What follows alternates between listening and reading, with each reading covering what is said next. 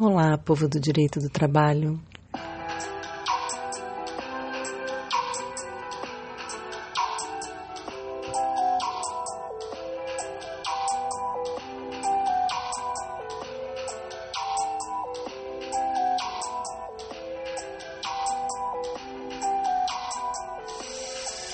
Bem-vindas, bem-vindos, bem-vindes a mais um episódio do Drops de Direito do Trabalho, suas pílulas de informação, buscando trazer informação atual, de qualidade dentro do direito do trabalho e despertar o seu interesse, sua vontade de continuar estudando a disciplina, quem sabe fazendo cursos, assistindo aulas, lendo, enfim, aplicando no seu dia a dia se você lida com o direito do trabalho ou se ainda não lida. Comece a gostar mais, como eu falo, não gosta, o direito do trabalho é como berinjela, se você não gosta é porque você não foi corretamente apresentada ou apresentado ainda. Então, estou aqui, inclusive, para ajudar a trazer esse interesse com mais satisfação no estudo da matéria.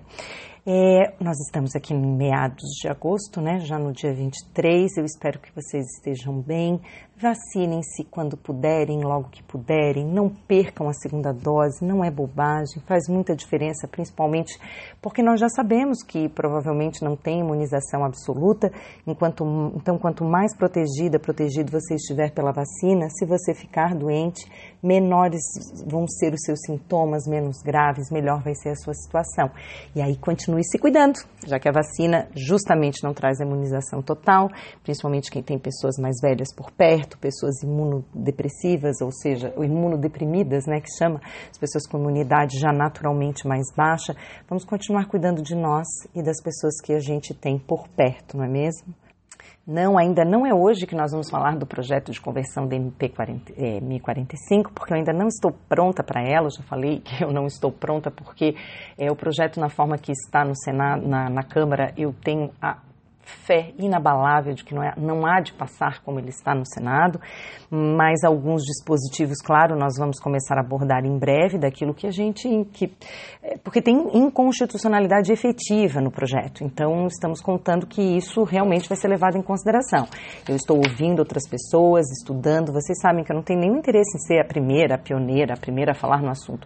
Eu gosto de falar com consistência e com conhecimento e com segurança daquilo que eu já estudei. Então, tão logo isso aconteça e eu não faça aquele papel que eu já fiz antes, que é ficar falando do projeto de conversão, como eu fiz com aquela MP 945, para depois não dar em nada e agora trazerem tudo de volta e a gente ter que reestudar aquela matéria. Então, frustração define, embora na época eu tenha achado ótimo que não passou, mas a gente acaba tendo que estudar várias vezes a mesma coisa, então eu prefiro dar uma esperada agora. Por isso, feitos os esclarecimentos, vamos continuar, até eu também acho melhor, porque assim eu consigo continuar uma série, quem sabe terminar essa série de episódios sobre falta grave, sobre justa causa, as hipóteses do artigo 482. Talvez antes do 483 eu fale sobre as atualidades, sobre algumas coisas diferentes e depois a gente entra em rescisão indireta. Mas por hora eu quero continuar aqui nas nossas alíneas do artigo 482. Até porque são, né, a nossa vida, nosso tratamento de todos os dias do direito do trabalho, seja para quem trabalha no contencioso, seja para quem trabalha no preventivo, consultivo. Gente, compliance eu sempre repito isso, muito mais do que cumprimento legal. Cumprimento legal é isso, cumprimento legal, não é medida de compliance. Então, gerenciamento de riscos, tratamento adequado dos riscos, tratamento e gerenciamento de pessoas para evitar a necessidade da aplicação de penalidades, ter uma política de penalidades clara, bem desenvolvida, bem estruturada, com esclarecimento e treinamento, pode evitar uma série de dores de cabeça para a empresa e evitar que os trabalhadores sejam injustamente despedidos, sob a alegação de justa causa, e mais do que isso, evitar que se crie climas horríveis dentro da empresa, porque ninguém sabe o que tem que fazer, como é que tem que cumprir, como é que tem que se comportar. Com uma política adequada e treinamento, me parece que a situação fica bem melhor. Claro, algumas situações fogem do controle da empresa, fogem do nosso controle no judiciário, fogem do controle de quem estuda direito do trabalho, porque muito tem a ver com comportamento, com conduta humana que de fato é bastante imprevisível, é o que nos torna incríveis, não é mesmo? E as diferenças entre as pessoas. E hoje nós vamos falar de uma situação que é bastante complexa também no nosso estudo de justa causa, que é a linha F, que trata da embriaguez habitual ou em serviço. Então, tem assuntos que são mais light, né? Negociação habitual, a desídia, são assuntos um pouco mais leves. Quando a gente fala, como já falei, da condenação criminal, que envolve também apreciação, às vezes valoração, julgamento da conduta do trabalhador, já é mais complicado. E aqui na embriaguez isso também acaba acontecendo. De uma certa forma, muitas vezes os trabalhadores são julgados como pessoas até, e não só como profissionais, né? Ou seja, não é o trabalho deles que entra em julgamento, e sim o próprio trabalhador, o que é sempre muito perigoso e muito sério, né? Um ato, como eu já falei antes, não necessariamente define uma pessoa, um erro não a define, assim como um acerto também não, né? Nós somos o conjunto de acertos e erros.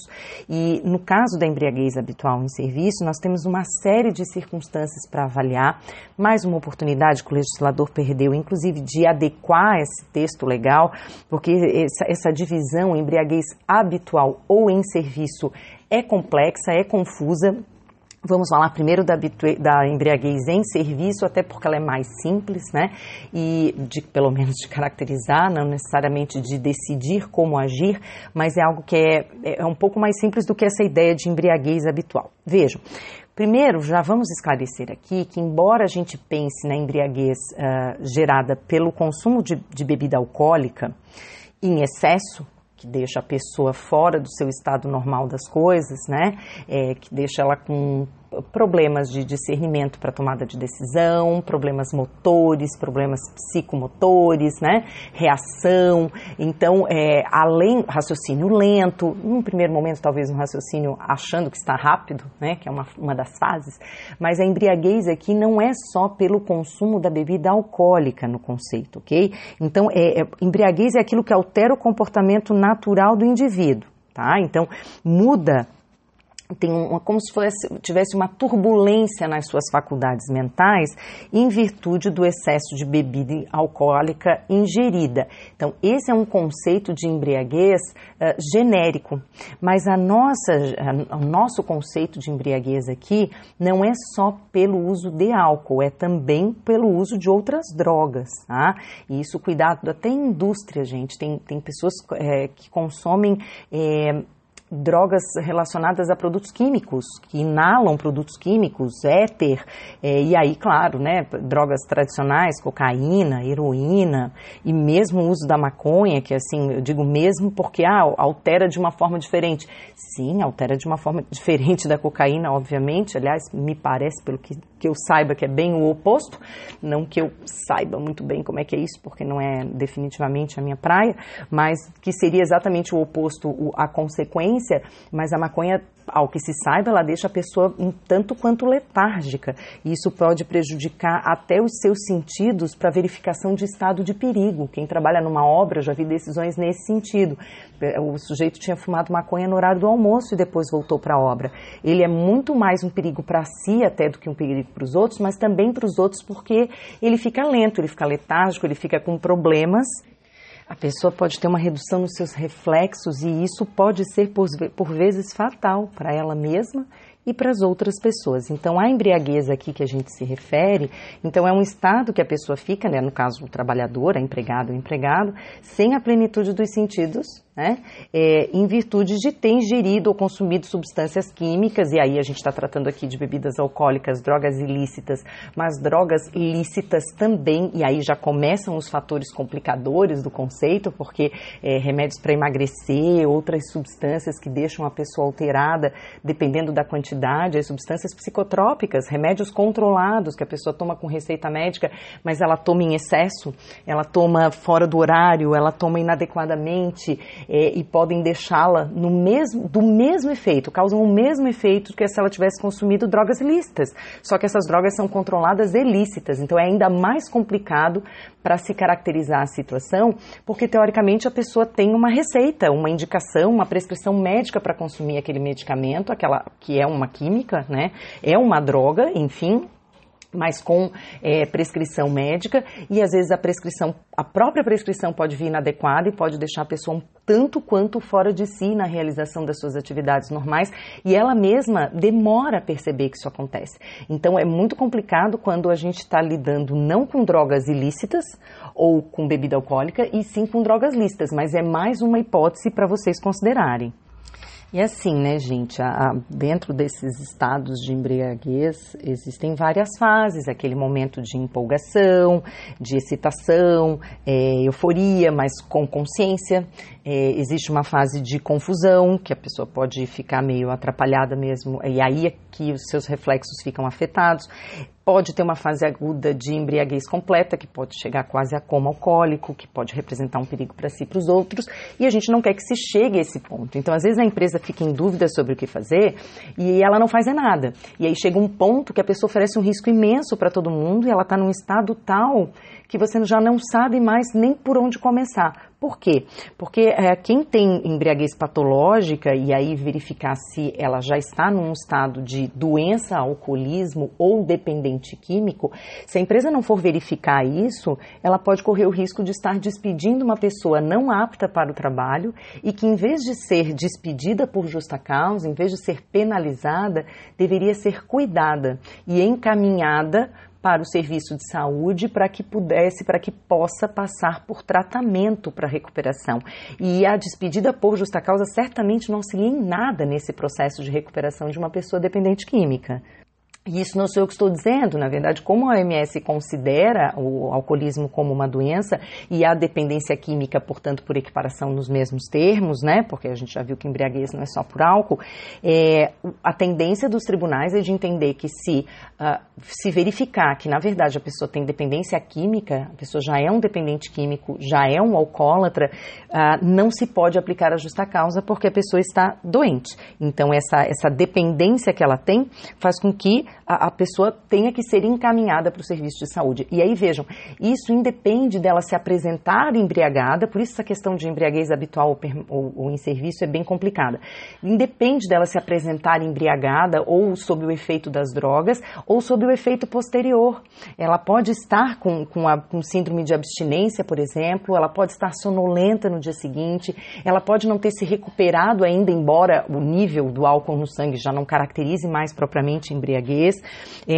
O rendimento do trabalho naturalmente vai reduzir não só na questão da embriaguez em serviço, mas nessa embriaguez habitual, ou seja, uma pessoa que consome habitualmente e não se recupera mais plenamente, porque o seu uso, inclusive, vai ficando cada vez maior fora do ambiente de trabalho. Vejam, ainda que não no ambiente de trabalho, mas essa redução da capacidade laborativa começa a acontecer. Ela começa a reduzir o rendimento, normalmente tem problemas de relacionamento com os colegas, porque os colegas começam a comentar, e isso gera um monte de problema. Os sintomas de abstinência, eles até são mais fáceis de perceber. Então, a pessoa que sempre foi altamente pacata e pacífica, de repente se torna extremamente agressiva, tem os olhos de uma coloração diferente, começa a ter muito suor, começa a ter um aumento de pulsação que é muito evidente, ânsia de vômito, náusea, uma ansiedade excessiva, tremores durante o desenvolvimento das atividades, e isso a empresa tem que observar. Então, se às vezes a empresa é muito grande, né, então alguém vai ter que apresentar, não é uma denúncia, mas é um comunicado mesmo, é informar, reportar à empresa, ao RH ou ao setor direto de saúde, de que a pessoa está com um comportamento alterado, porque geralmente é isso, o comportamento da pessoa vai sendo alterado por conta dessa dependência que ela está desenvolvendo. Então, nesse caso, e aí a gente olha assim, claro, se a gente for olhar objetivamente falando, claro que é justa causa, atrapalha o ambiente de trabalho, prejudica o rendimento, macula a confiança que o empregador tem no empregado, tudo isso acontece e tudo isso é fator gerador de justa causa.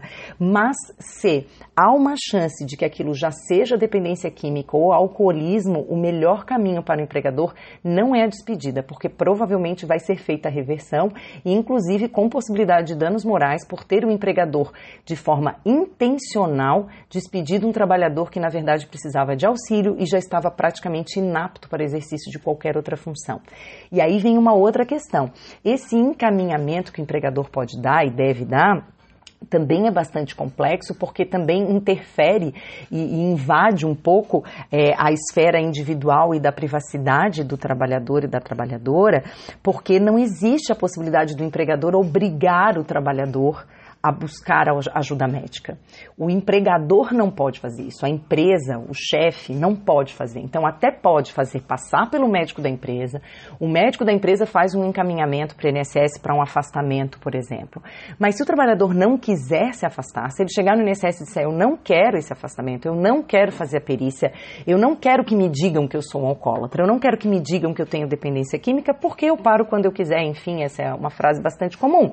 Mas não só isso, ele não quer, às vezes ele só não quer a exposição, ele não quer que as pessoas saibam dessa forma, com esse afastamento, às vezes ele já está tão afetado que ele nem percebe, né? Então, a internação compulsória, por exemplo, é uma coisa que só a família pode fazer.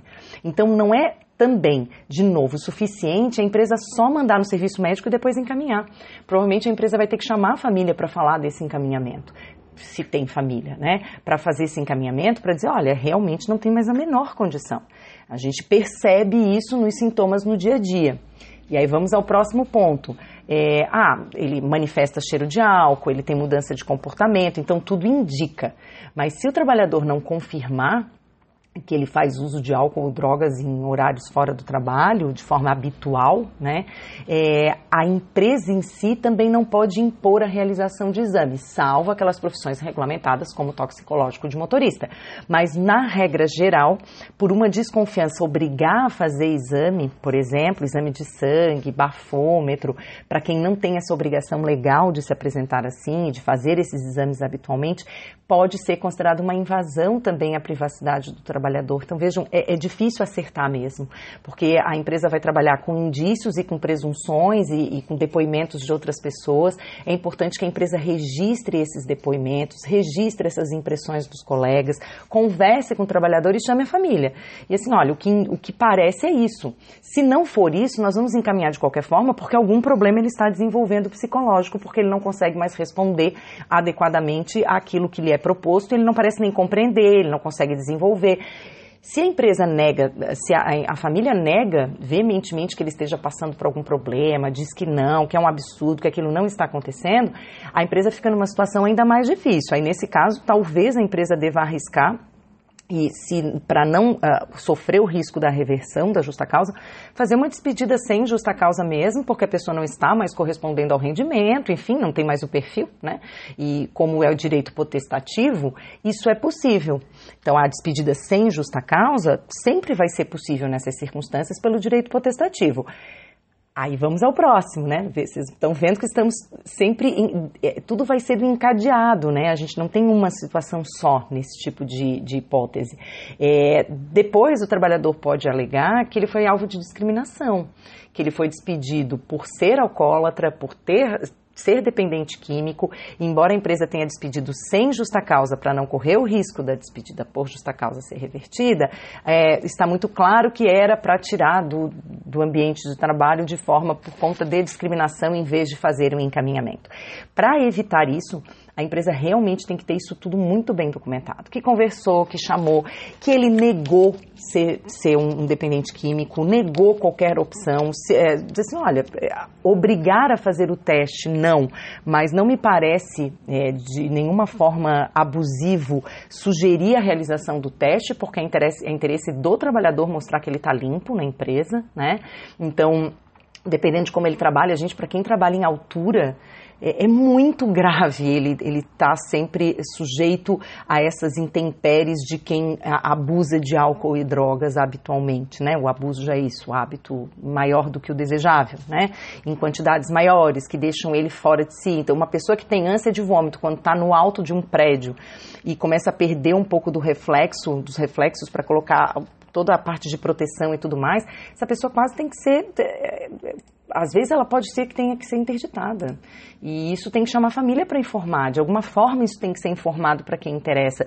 E devidamente documentado. Porque se depois a empresa disser, olha, a gente tentou encaminhar ele para o benefício, ele não quer ir para o INSS, ele não quer ser encaminhado para nenhum tratamento, ele diz que não precisa. Mas desse jeito ele não pode mais trabalhar na empresa. Então a empresa vai despedir sem justa causa, pagar todas as verbas. E se depois tiver o risco de uma despedida discriminatória, nós temos aqui tudo que mostra que a empresa primeiro tentou ajudar. Mas, de fato, a empresa não é mãe do trabalhador, né? Então, a empresa tem o seu risco da atividade e a sua busca pelo lucro, e é assim que funciona. E aí cabe ao Estado, à sociedade, à família, às pessoas próximas desse trabalhador auxiliar, depois dessa tentativa mínima que a empresa tem que fazer. Se a empresa acha que é o caso da justa causa mesmo, que já encaminhou para o serviço médico, ele já se afastou e voltou, ele não quer se afastar, ele insiste em continuar trabalhando e tudo mais, a empresa faz a escolha, mas com base no gerenciamento de risco a partir dessas medidas de compliance. Isso vai dar muito tom de como a empresa trata esse tipo de situação entre os seus empregados. Dependendo do tipo de atividade que o uso de drogas já aconteceu anteriormente, ou tem muitos jovens que já tiveram problemas antes na empresa, enfim, se já há um histórico de que isso aconteceu antes, daqui a pouco o MPT vai lá dar uma olhada. Que espécie de tolerância é essa que a empresa está dando para esses trabalhadores, ou seja, fechando os olhos para essa realidade, porque quer exigir 14, 15 horas de trabalho. Então interessa mesmo que a pessoa tome o que quer que seja para ficar acordada e dar conta do serviço e faz de conta que não vê, a empresa impõe metas que a pessoa realmente já tendo uma tendência ou já usando substâncias psicotrópicas, aumenta isso, e aí depois a pessoa não consegue dormir, ela toma muito remédio para dormir, aí de manhã muito remédio para ficar acordada, e assim ela entra num ciclo vicioso de fato bem horroroso, e que pode no fim ainda ter relação com o trabalho, ou seja, no fim de tudo ainda pode ter um afastamento, que o perito conclua, ou depois uma perícia na Justiça do Trabalho, conclua de que ainda essa situação tem nexo com a atividade. Já pensaram uma coisa dessa, ou pelo menos uma concausa? Então vejam só a quantidade de consequências que a gente pode ter, mas já sabemos que a internação obrigatória não existe, compulsória por parte da empresa, mas não é recomendável que a empresa despeça por justa causa, alegando a linha F, no caso de dependente químico ou alcoólatra.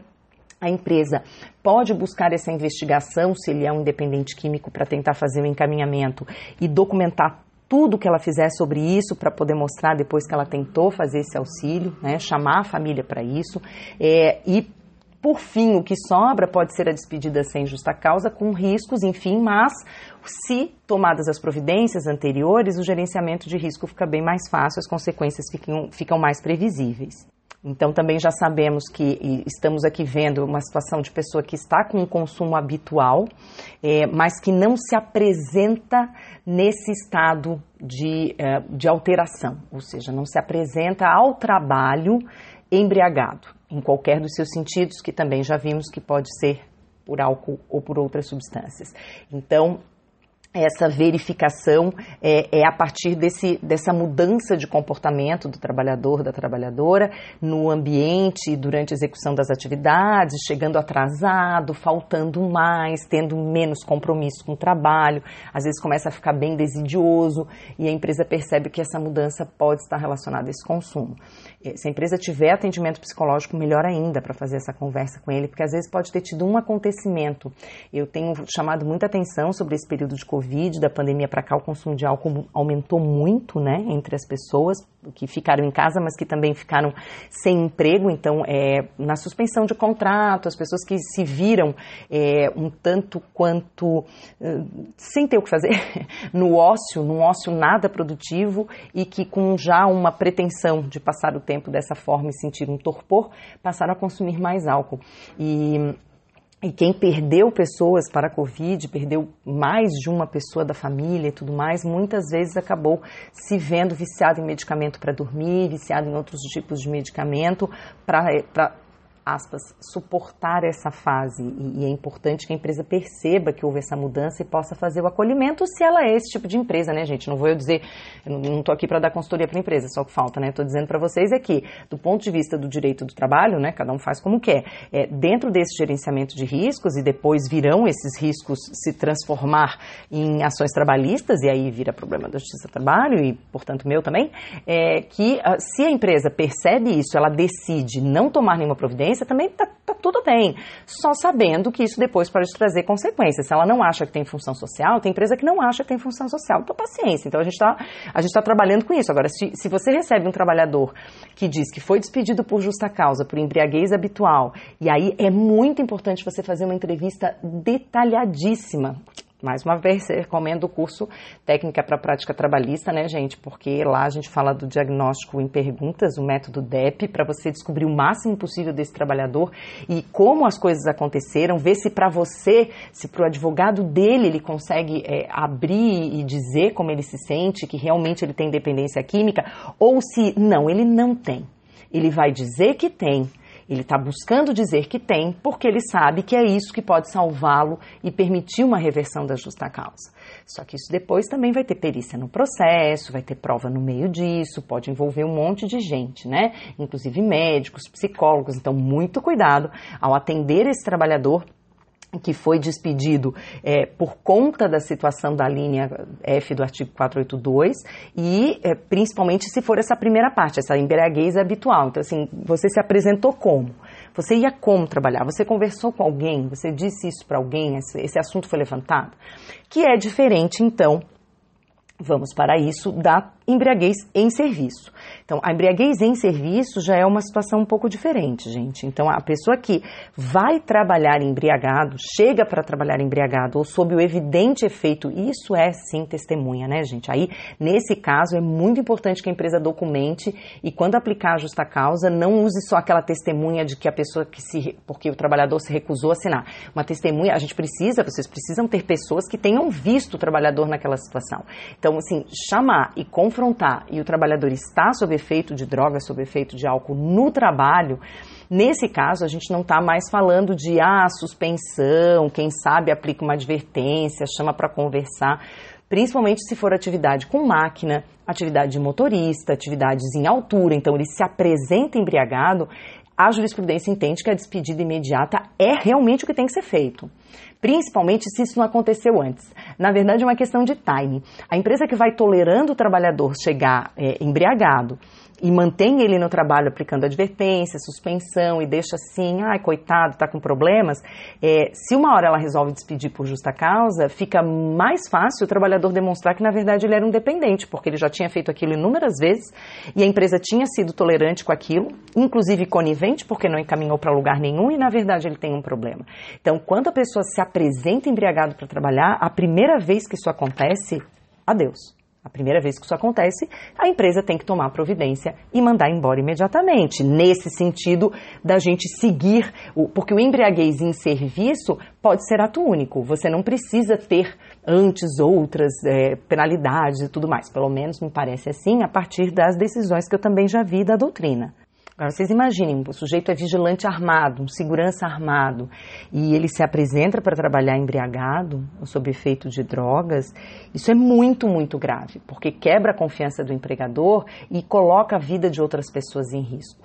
Então, essa conduta tem que ser inibida imediatamente. E se a empresa não tem notícias de que isso já venha de uma dependência química, não tem por que esperar.